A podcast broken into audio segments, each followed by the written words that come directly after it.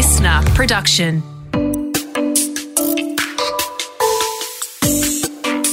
G'day, I'm Scott Phillips, the Motley Fool's Chief Investment Officer and a host of The Good Oil, and thank you for listening. I'm not sure if you're familiar with the phrase. If you're new to the podcast, giving someone the good oil is giving them the good stuff, the important stuff, and the real stuff. And that's what we're going to try and do with this podcast. We bring you conversations with entrepreneurs, executives, and experts, the people who know what's going on, and the people who are making things happen. Now, today's guest is someone who is making things move, literally as well as figuratively, when it comes to transport. And we are talking to the general manager of Lime, Australia, New Zealand, Hugo Burt Morris. Hugo, welcome to the Good Oil. It's great to be here, Scott. Mate, uh, Lime, I, I'm gonna I'm gonna go back and start with a story. I was in Alexandria, Virginia, in the US. And I want to say this is in, in the before times, pre COVID. I don't know how many years ago it was now. Time has kind of gone a bit strange in the last few years. Uh, but my first experience with electric scooter was was hiring a similar one. I don't know if it was a Lime scooter or not. I can say I left it in good working order, so just in case it was, mate, I didn't I didn't do any damage. But it was a it was a really interesting experience, and I have to say, I'm not going to say life changing. I'm not going to say revolutionary, but the idea of being able to grab an electric bike or an electric scooter and go from point A to point B. I, just just quietly, it was from a, a pub uh, up to the hotel. I was I was sober. I'm not sure what the drink driving laws were there, but just in case anyone's listening, uh, and uh, and it was and just left it where I finished it and finished the ride and went up to the hotel. And I thought that is just super super cool. And I use that story to introduce the concept. You'll do a much better job of it. But Lime is in the business of, and you'll have a you'll have a better way to describe it. But electric bikes and electric scooters and it really is, I, I'm a super, super fan of this concept and this idea because it really is giving everyone the opportunity to travel very, very differently. Now, before I talk anymore, I'm going to throw it to you because you are the expert. Tell us what Lime is. What, what is the what is the not, not so much the story. We'll get into that.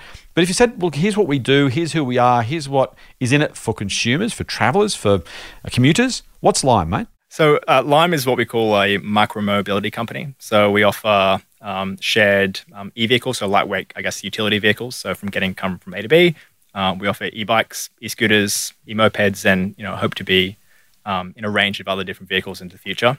Um, Lime began, uh, I guess, back in 2016, 2017, so you know some time ago, but um, it's it's come a very long way since what uh, an e-scooter looked like, I guess, five years ago. Um, and to, to something that was kind of cheap and the idea that you would fold it and bring it on public transport and had a very, very short um, shelf life to now that's something which is on the street and it's much more durable and you know the lifetime could be up to five years and big batteries etc and so the whole industry's um, come an exceptionally long way it's fascinating, mate. There's so much just in that answer alone. We will get to some of those things in a minute. But as you say, even just the speed of development of e things, e transport things, I'm going to call them in my technical terms, uh, which is exactly that story of just simply, I, I imagine to some degree, imagining in seven, 2017, only five short years ago, what might be possible in 2022, let alone what might be possible in 2027. You're trying to build a business. It's the old line of you know building the plane while you're flying it. To some degree, the the ability, the the, the optionality that comes with technology and scale has just continued to advance so quickly. I imagine half the time you feel like you're leading, the other half the time you're kind of trying to adapt to whatever else has become possible just with, with that sort of stuff.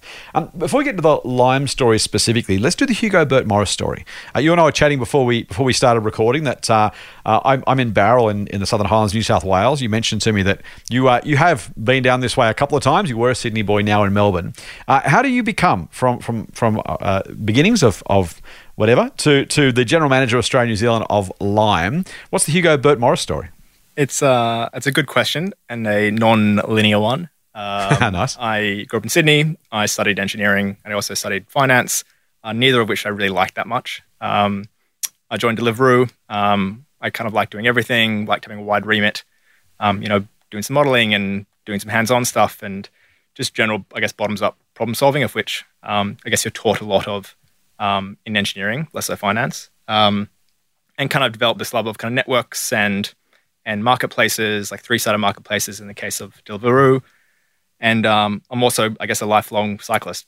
I mean, obviously in Melbourne, uh, great cycling infrastructure makes it a lot easier. But um, you know, I joined Lime about a year ago and and um, was kind of looking to do something different, but also wanted to stay in that similar marketplace network space and um, you know had had ridden Lime overseas, had ridden Lime locally, and and knew the kind of the size of the the um, industry. I think on top of this, um, you know, as everyone's fully aware, we're in you know effectively a climate crisis now, and so doing something that's a bit more meaningful um, than food delivery, I think was was quite important for me. And so I think um, Lime, you know, was at the intersection of all these things, which um, to me is a pretty pretty ideal role. It's interesting you mentioned Deliveroo, and you, as you talk about uh, the difference between Deliveroo and Lime, I'm reminded of the difference between the current version of, say, Uber, for example, and what autonomous vehicles might bring us, which is driverless Uber in a way. And, and to some degree, Lime and Deliveroo has a similar kind of dynamic there. Not, not in the sense that to get food delivered on, a, on, a, on an automatic scooter, but just that idea of kind of breaking apart or breaking further down the the component parts of the market. You know, with Deliveroo, you're getting a, a you know a, a, transport and a driver to bring you something. With with Uber, you're getting again the transport and the driver Lime, you get the opportunity to do it yourself with what might come with automated vehicles, maybe Uber who does it or Tesla or somebody else. You get just that, that, that very bare bones solution. You can kind of build it up yourself.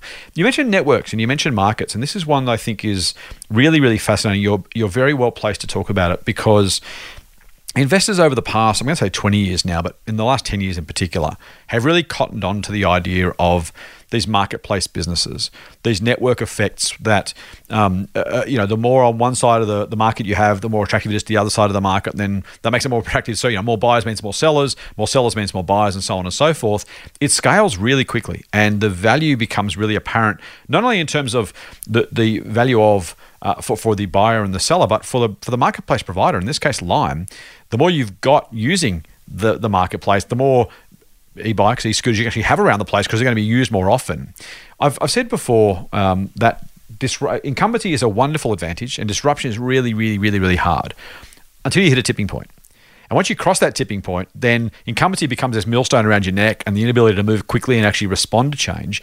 And disruption becomes this wonderful motivating momentum force that simply continues to push forward almost under its own steam at some point. Maybe you can take us through the development. So Lime is from, started in 2017. Uh, maybe you can talk us a little bit through the company's history internationally, and then maybe the, the moves you guys have made in Australia and New Zealand so far. So as mentioned, Lime has been around since uh, about 2017, and I think you know the vision at the time was um, there were uh, a range of kind of lightweight utility vehicles, largely e-scooters and e-bikes, kind of coming onto the market, and and you can you know acquire them or, or manufacture them very cheaply in China, and so um, the, the, two founders um, at the time were both Chinese, Chinese American, were like, oh, this seems um, kind of reasonable. Let's import a whole bunch, put them on the street, kind of see what happens, and um, kind of grew from there. And obviously went through a whole range of iterations of um, vehicle. Um, I, I, believe it actually originally started with uh, like pedal bikes at the time, and then you know naturally as battery as battery technology progressed, it kind of expanded. But I think the last three years have been pretty interesting. Um, you know, one, there's obviously been a huge amount of global expansion, going to Europe, going to um, you know various parts of Asia, of course, going to Australia and New Zealand. Um, you know, number two, there's there's been COVID, right? Um, which you know some cities very well said, hey, we don't want anything on the ground that you know possibly spreads COVID. Um, but then now three, obviously, we're kind of coming out of this, um, you know, quote unquote kind of COVID COVID era, and people are moving around more. People are going back to local businesses, and people want um, you know, open air, uh, you know, clean ways of getting around. They don't want to sit on, you know, public transport and and um, and you know have someone cough on them. In fact, I was in Sydney, Sydney last week, and you know, I was walking through the CBD back. You know, it's kind of back to its kind of self, and I was just like, oh. If it's at five or six p.m., I do not want to be sitting on a bus home. Uh, you know, this, is, this, does not this does not really appeal to me, and, and, and that's the exact use case yeah. people are looking yeah. for. Um, so the the company's uh, grown you know enormously in the last few years. Um, you know, got hit pretty hard by COVID, which which you know as many industries um, have.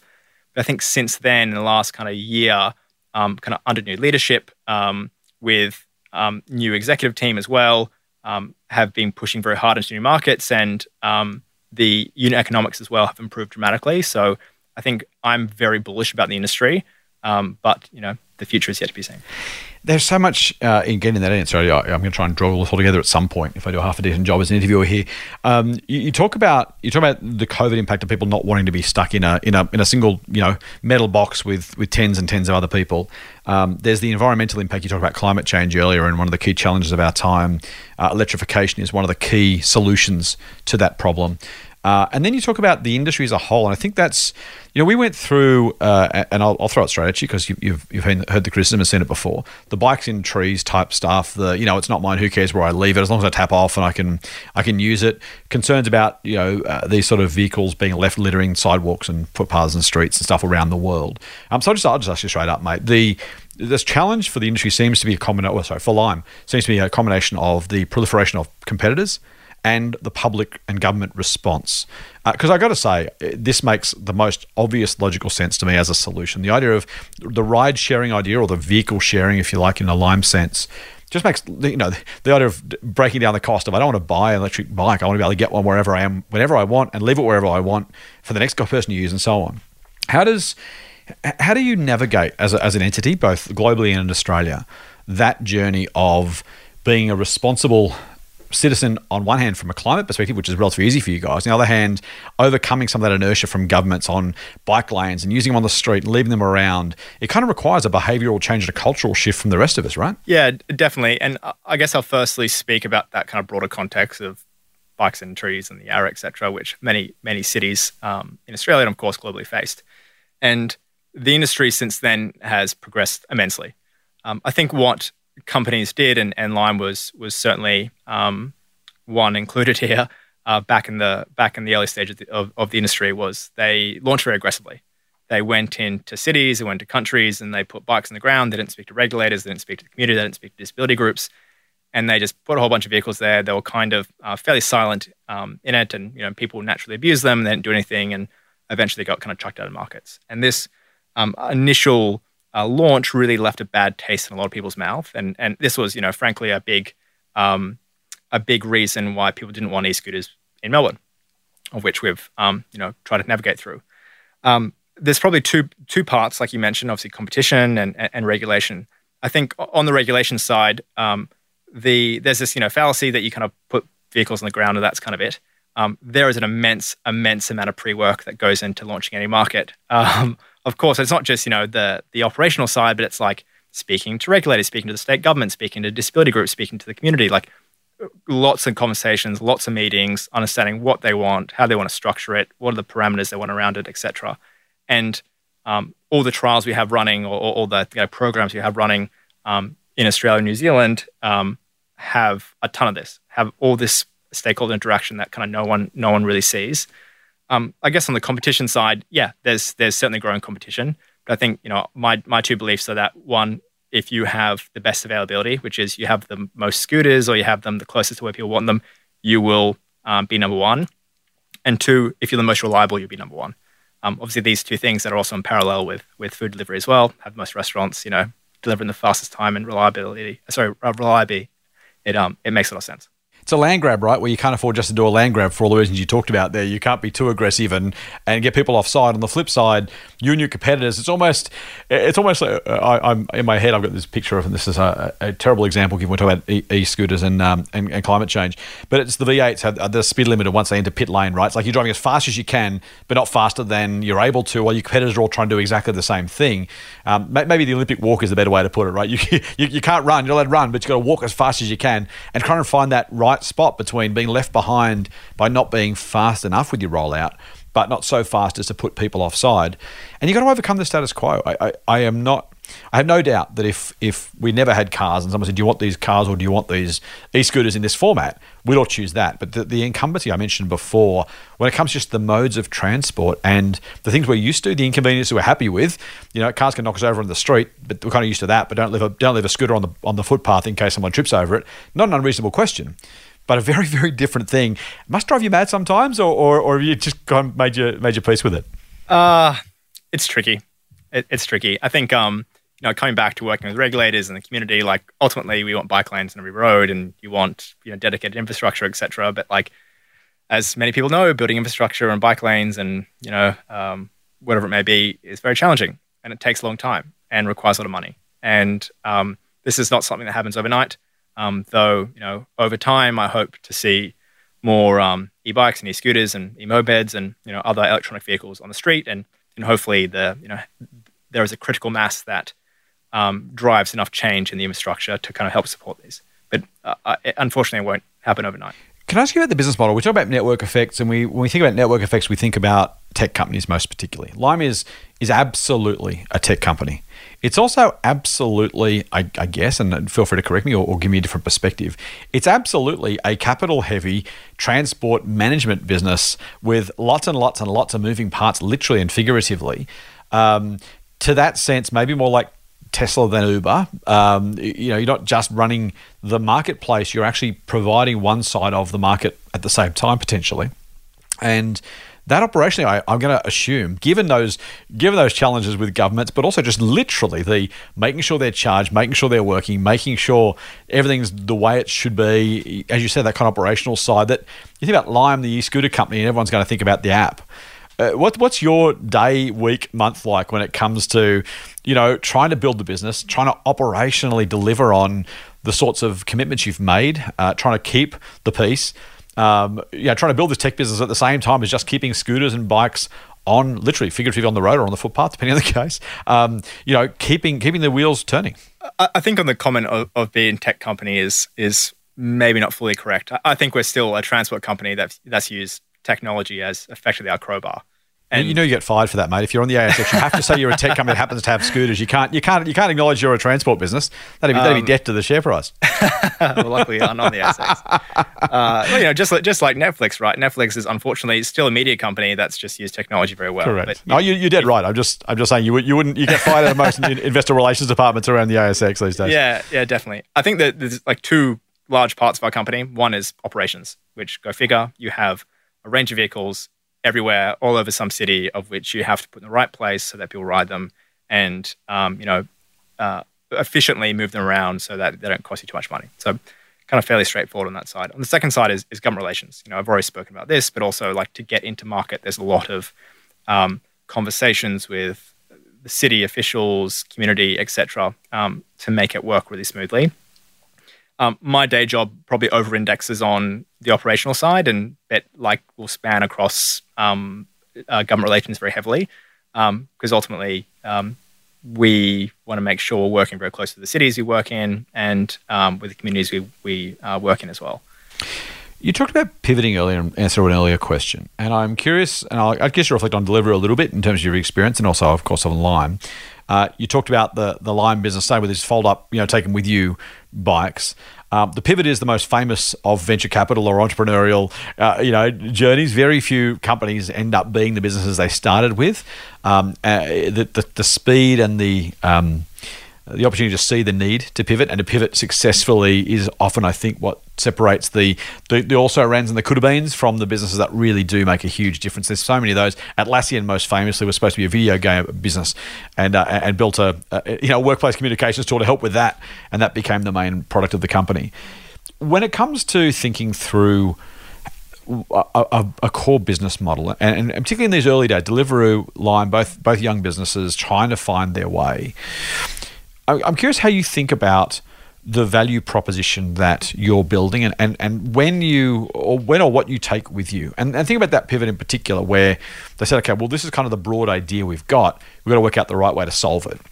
You mentioned other vehicles. You mentioned the, the challenge with government and others.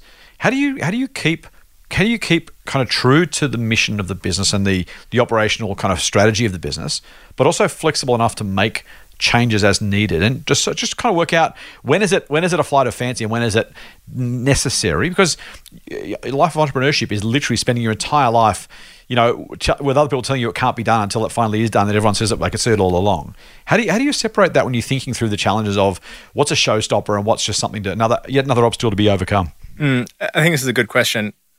Overall, as a business, like Lime's mission is to be the kind of mobility provider that is electric, shared, and kind of carbon free, right? Which is a very, you know, it's abstract in nature, but that can mean very many things. Right, right. Um, but our business is hyper local, and you know what matters to someone in Sydney, if that may be Manly or Campbelltown or Bowral, is very different to someone that you know is, sits in Madrid or sits in Berlin or or whatever it may be.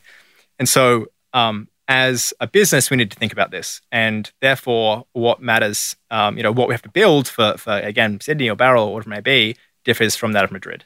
Um, in the case of of Australia, largely this is um, you know things that they know. So e-scooters and e-bikes, which or e-scooters less so, but e-bikes is a you know familiar a thing. But um, this might be in the future something that's some hybrid. Obviously, everyone knows what a scooter is, everyone knows what a bike is, but you know, if you built a vehicle from the ground up that got people from A to B, would it be either of these things? Like you know, the um, you know maybe this has got more storage, maybe it's got a big battery, maybe it doesn't have pedals, like maybe it's got a motor. Who knows? Um, and I think that's that's um, what we're thinking about at Lime is is like what what comes next once you got you know e-bikes and, and, and e-scooters as well and so like what comes next?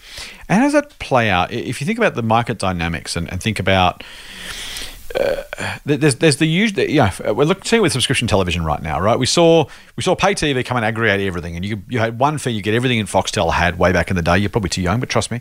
Uh, way back in the day you get everything all in one package and then it all got broken up and there was a Netflix and there's a Stan then there's the Kayo Sports then there's the binge then there's the and then it starts to get aggregated again. Uh, there's now going to be ad, ads potentially on Netflix, and, and there'll be someone who offers to these set top boxes kind of re-aggregate some of these things. And so that process of breaking down and building back up is one that really has the cycles of capitalism, uh, as I'm sure you know, um, ha- have been something that's been with us for as long as people have been thinking about business models and the way to create value by you know mergers and acquisitions, same thing, spin-offs and and and and big buys. It happens the same way. If you were thinking about Lime, is it is it a is it a transport company? Is it, is it a is it a wheels on the ground business, or is it a marketplace business that has to have wheels on the ground to make it work? And I see you're not a tech business, and I I think that's right. But if you think about the business as it, at its core, um, is it the customer relationship? Is it is it the app? Is it the marketplace, or is it uh, is it the, the physical vehicles uh, that you guys see as as what you actually do? Mm, I think it's a good question. I think into the future we're more likely to bundle rather than unbundle, if that makes sense. So okay. more likely to be the yeah the the kind of Foxtel rather than the uh, individual Netflix sort of may be. um, yeah. I, I, see a future where um, you know you need to get from A to B, or or you need to get to work, or you know, whatever it may be, you want to commute, and you come to Lime to, to get there. And maybe that is getting a e-scooter or e-bike as traditionally, but maybe it's an e-moped. Maybe it's accessing public transport. Um, you know, Uber does a not too dissimilar job of this at the moment, right? Where you can kind of find your way from A to B using a range of transport options. Um, but this is kind of to my previous point, this varies per where you are. You know, some some jurisdictions where we would still love to operate, maybe regulation stops us from doing that. Maybe we have to unbundle the scooter business, or maybe we have to not have any tr- public transport on us. But I think the the view is, you know, to be the to be the preferred um, transport operator. And in that case, mate, does does does he do EVs, does automated, uh, you know, uh, automated vehicles are they the competition in, in, in some future? Obviously, very different modes of transport, but at some point, you, you, park a car, you charge it up. You park a bike, and you guys go and charge it up, or someone else charges it up, uh, and then you're choosing from the available options. Uh, I guess automation at some level, autonomous driving, kind of blurs the lines pretty quickly between being a passenger and being a, I'll say driver, but driver, rider, whatever you want to call it. Um, as you say, getting that mode of transport, the, the idea of a, uh, a, Lime versus an Uber versus a Tesla versus a you know, uh, Google Maps, frankly, and, and, you know, which option should I choose? That blows pretty quickly. Yeah, it's um, I, I guess in some way we're competing with them. Um, you know, if you if you're trading off using one or the other, um, I think there's there's probably two two main uh, ones to consider. One is you know someone using a, owning their own e-scooter or owning their own e-vehicle, of which um, I get it. Like if you commute every day, then like yeah, by all means buy one. But there are you know certain use cases which kind of separate those. Um, you know, you might want to go into the city on a night out, and you don't have to like try and lock up your scooter, or you know, there's there's a there's a range of examples. Then shared makes a lot of sense. Um, obviously, private ownership does as well. But uh, for autonomous vehicles, uh, this one's a tricky one. Um, I think it's something the business um, more broadly has looked into, but there's aren't. It's it's a harder use case to um, to try and sell. Mm. I'm curious as to the the COVID experience. You talked about some cities, some people, all that kind of stuff. I got to figure if you're uh, what was then obviously a, probably a three-ish year startup, and then CBDs effectively become ghost towns close enough to overnight in most of the rest of the world. Uh, maybe being based in the US, maybe there's less of that maybe than, than the average city around Europe or, or Asia or Australia. Um, and I know you've only been there for a year, so you can't reflect on your own, your own personal experience. But I wonder if you could, if there are any war stories just about, about kind of that that journey. I, I imagine for a little while there's a sense of guys, where I don't know how much of your your financials are, are available or, or reported on, but in theory, you know, while you're growing, guys, we're burning some cash here. There's bikes, there's scooters sitting around, no one's using them. Uh, they're littering up the place, as you say. There had to be some dark nights of the soul, I imagine, for a few people at Lime as you looked around and thought, I don't know how long this goes or how quickly things return, but or even what the market looks like. As you say, maybe in the fullness of time it becomes a, a positive because people look for other transport options. But I got to think in 2020 there were some nervous looks around the board table. Yeah, I think 2020 was a pretty brutal year for many industries, and and we were no um, uh, no exclusion. Um, and this was kind of before my time, so I guess I'm, I'm paraphrasing here, but um, yeah, I think Lime had to make a lot of tough decisions in 2020. Um, you know, they they had to lay off a lot of the team. They made a lot of big leadership changes as well. They I guess had to rethink their business model. Um, whole cities said get the vehicles off the streets, including Brisbane. Brisbane actually said take everything off the streets because it was such a you know COVID risk. Of course, you know Queensland are very um, you know conservative in that way.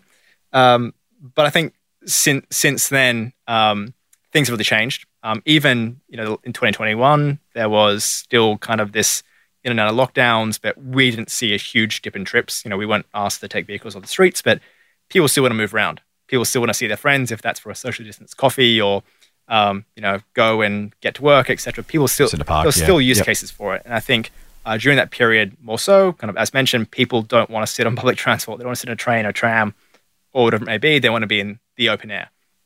Um, and now with tourism back, now with interstate travel, international travel back, um, there are immense, immense tailwinds that um, are really pushing the business forward. Um, we're very much up over the kind of 2019 peak um, on, um, I guess, growth as a company. So I think I think 2022 and and you know more broadly into the future is still looking very positive. the growth story it's it's a really difficult one. I, am curious as to how Lime thinks about customer acquisition. So, startup businesses, growth businesses, we are again I don't know what you guys talk about internally, but from from a tech lens, the idea of customer acquisition cost and lifetime value of a customer is is that again something that's come from tech, but really applies to anything, right? If it costs you 100 bucks to get someone uh, to, to join your business to use your product, you want to hope they buy more than 100 dollars worth of stuff, and in theory, more than enough to cover your costs. And so there, there is there's that concept generally.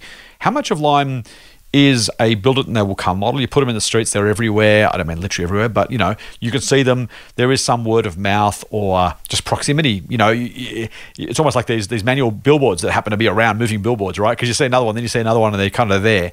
Versus going out and actually attracting customers and thinking about how that story goes. How does Lime think about customer acquisition and, and the sort of payback at, at this part of its life cycle? Yeah, I think this is a really interesting question because uh, I came in I think, to the business thinking there was a lot of this. And frankly, there is not very much. It's very much a kind of build it and they will come. You know, you have, if you have a thousand scooters or bikes in a city, that's a thousand kind of billboards that are always moving around. And so you, you see it. And I think um, I use the parallel um, to, I guess, food delivery or, or, Deliveroo, where, um, you know, these companies spend millions, tens of millions, hundreds of millions of dollars in customer acquisition and coupons and vouchers, which I think everyone's familiar with, um, where Lime's, you know, portion of this as a part of their P&L is, is very, very small.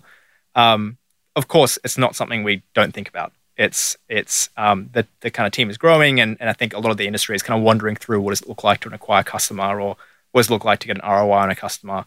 Um, because you know ultimately, still, if you you know if you want to ride an e-bike or e-scooter, and you have two in front of you, a competitor or or um, you know your own scooter, then there could be a range of factors that drive it. Maybe it's loyalty, maybe it's it, you had a voucher, but if you only have a Lime scooter in front of you and you don't have a competitor, you're probably riding a Lime scooter.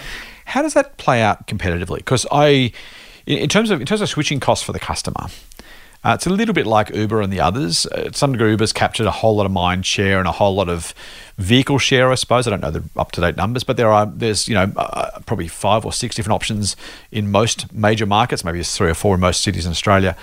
Um, if I've got a, a, a mobile phone in front of me and a scooter in front of me, the only the only you know the only obstacle for me changing is just having that app on my phone. If I've got one app, two apps, three apps, five apps, seven apps, I can use whichever scooters in front of me and then make that work.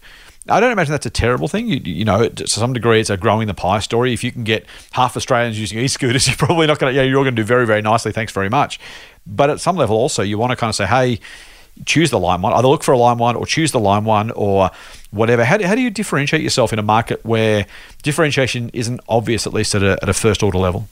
Mm, I think it's tough, firstly. And um, the industry, much like any others, kind of diverges and reconverges uh, as this kind of commodity where, like, there's uh, two different companies are substitutes and then kind of they diverge to be less substitutes because of a range of reasons. Um, I think um, coming back to that, my previous comments on reliability, uh, so reliability and availability, you have more scooters, then people will naturally pick you, and they'll be like, "Oh, I'm just going to get a Lime because that's easier," or and or, or, or reliability, where like your scooters have uh, always they're always charged, always a helmet on them, they're always working, and so people don't even think about going to the competition because they just pick yours because it's the one that's always going to be working. And a good a good comparable is Amazon, right? People just go to Amazon because they know it's the cheapest price. They don't they don't even they don't even look anywhere else. And and that's a view uh, you know I think will drive uh, loyalty into the future, but it takes a super long time, like super long time. Can I ask about um, about that? Uh, back to the operations. You talk about your, your, your operational time. Uh, the one downside, I guess, of, of an e-scooter versus a bike, a literal manual push bike, is that they have to be charged and available and with enough range and that kind of stuff. Um, I don't imagine this is proprietary. If it is, of course, feel free to say no, thank you. But um, I'm just curious as to the, the, structure of this. I mean, what what, what does a company like Lime or Lime in particular have to do to deliver on that sort of promise? I, I, the logistics must be phenomenal, I assume to understand the question as in like how do operations work? Uh, yeah how do you make sure the bikes are where you want them that they're, they're or the scooters they're, they're charged and ready to go? Um, i mean it, on one hand it's not hard it's just, it's just people and, and, and, a, and, a, good spreadsheet or some mapping software but but what is what you know just just so people can have a look at the inside of what do you guys have to do on a again it doesn't need to be daily weekly monthly whatever but on a regular basis to kind of keep the fleet tip top and ready to go? Sure. Um, so there's there's i guess two sides to it. Um, supply and demand go figure um, so demand, there is you know a range of people out there who want vehicles, and we look at app opens and a whole range of other kind of indicators. And um, we're this hybrid tech company, and so there's a bunch of algorithms and kind of um, problem solving that helps us put these in the areas where we think that people are. Um, and then we have the supply side, like so we have a, a very large team. We have over 100 people in, in Melbourne alone who um, move the vehicles around, who charge them, who retrieve them back to the warehouse, and of course, you know, who fix them in the warehouse and, and um, ensure they're up into tip top shape. And this team operates effectively 24 7. And they use this kind of algorithm to guide them where we should place uh, repaired vehicles, uh, you know, where vehicles are that require charging as well. Um, and, um, you know, this was will continually be optimized uh, over time. Yeah, makes sense. Take, take, me take me five years into the future. Let's look at Lime, the the business. Um, again, I'm not asking for anything proprietary in terms of what you guys are already planning, but um, I've uh, to get to it's been what we talked about before. To get to where you guys need to go, what needs to happen? What needs to change? What needs to be successful? If you kind of prioritize, look, okay, it's number one. It's just all about consumer demand, and then that'll drive our government conversation. That'll drive, or is it literally, you know what? Nothing happens until the governments are on board. So it's all about government, and then it's about building a brand. Then it's about putting scooters out. Then it's about getting customers. If you guys were to kind of rank, force rank the, the, the, the, focus points between now and say 2027 2028 and say to be successful at that point we need to do these things. What's at the top of the what's at the top of the kind of uh, keep you up at night or the the must do list um, that, that kind of paves the way for the others to take place? I think one is um, is working with the cities and regulators. Like if frankly if you don't work with the city you, you can't be there. And and that's that's kind of game over. And so um, you know, this year we're spending a lot of time, and a lot of my time is is just being on the phone with people and going visiting cities and visiting various stakeholders and community groups because to find out what they want, and um, you know, every every city wants something different. I think number two for the business more broadly is is developing really great hardware and software which cities want. So this might be cameras on scooters to detect is it on a footpath or is it on a shared bike lane, and and there might be certain regulations in that city that prevent one or, or permit one. Um, and you know this might be accident detection, et cetera, or this might be lowering the cost of, of the vehicle over time. Um, those are probably the top two. Um, you know, we don't we don't think about competition um, kind of ad nauseum, but it's certainly something that you know we think about every now and again. All right, let's let's go to our um, our favourite questions just as we as we come to, to finish off, Hugo. Um, I, I, don't know if uh, our producers worded you up, but if not, uh, they're not they're not overly taxing, not overly surprising. But uh, it's always interesting to get the the insight from someone who's in the space and, and doing things. So I'm just going to go. We've talked about Netflix, we've talked about Foxtel and others. Um, just give us insight into your downtime. What are you reading, streaming, watching, listening to at the moment, Hugo? Oh, I don't have much downtime. You're extending this link to the boss, aren't you? Yeah, that's. I don't have time for TV, boss. I'm, I'm really busy. I'm, I'm working hard here. That's true. Uh, that's true. hypothetically, assuming you, assuming you're up at 3 a.m. on a, on a Sunday morning, what are you what are you what are you switching on to? Yeah, I think a good question. I, I read a range of. Um, I guess there's probably two two ways to consume a lot of things. I think one is um, uh, podcasts. Um, you know, we we we um, mentioned a few earlier. I think one I listen to a lot is is, is Acquired, uh, the kind of long form podcasts about the kind of bottoms up how a company got to where it, where it wants to be. And I find this really fascinating because it kind of goes into a lot of detail how everything's connected. Um, I think um, uh, there's probably a range of blogs as well that I kind of read, um, but kind of a bit of everything.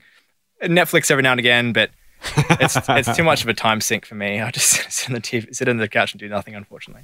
I, I got in a house of cards once and uh, I, I end up like up at two in the morning saying, I just watched one more episode. I just watched one more. I had to stop. So I, have I, I have so many. I've got Suits and Billions and Ted Lasso all on my list of things I actually at some point will get to, but I can't bring myself to start because I know once I do, it'll be just an absolute absolute debacle. Um, speaking of which, mate, this is uh, just one off the off the cuff, but off off to the side if people want to find out more about what's happening in the space you guys are in right now, what are the best sort of places they can read up more about e-mobility and, and, and shared transport? Are there kind of particular resources that are that I kind of must go to, or if you want to if you want to kind of you know learn a bit more about it, where where should people go?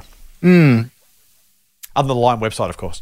Yes, of course. um, what I think is a really good one is Micromobility Industries. Um, it's a um, it's a kind of organization um, out of the states. Um, there's kind of two two hosts. Um, um, Oliver Bruce, who's based in uh, Wellington, New Zealand, and and Horace Dediu, who's um, based in San Fran, I think.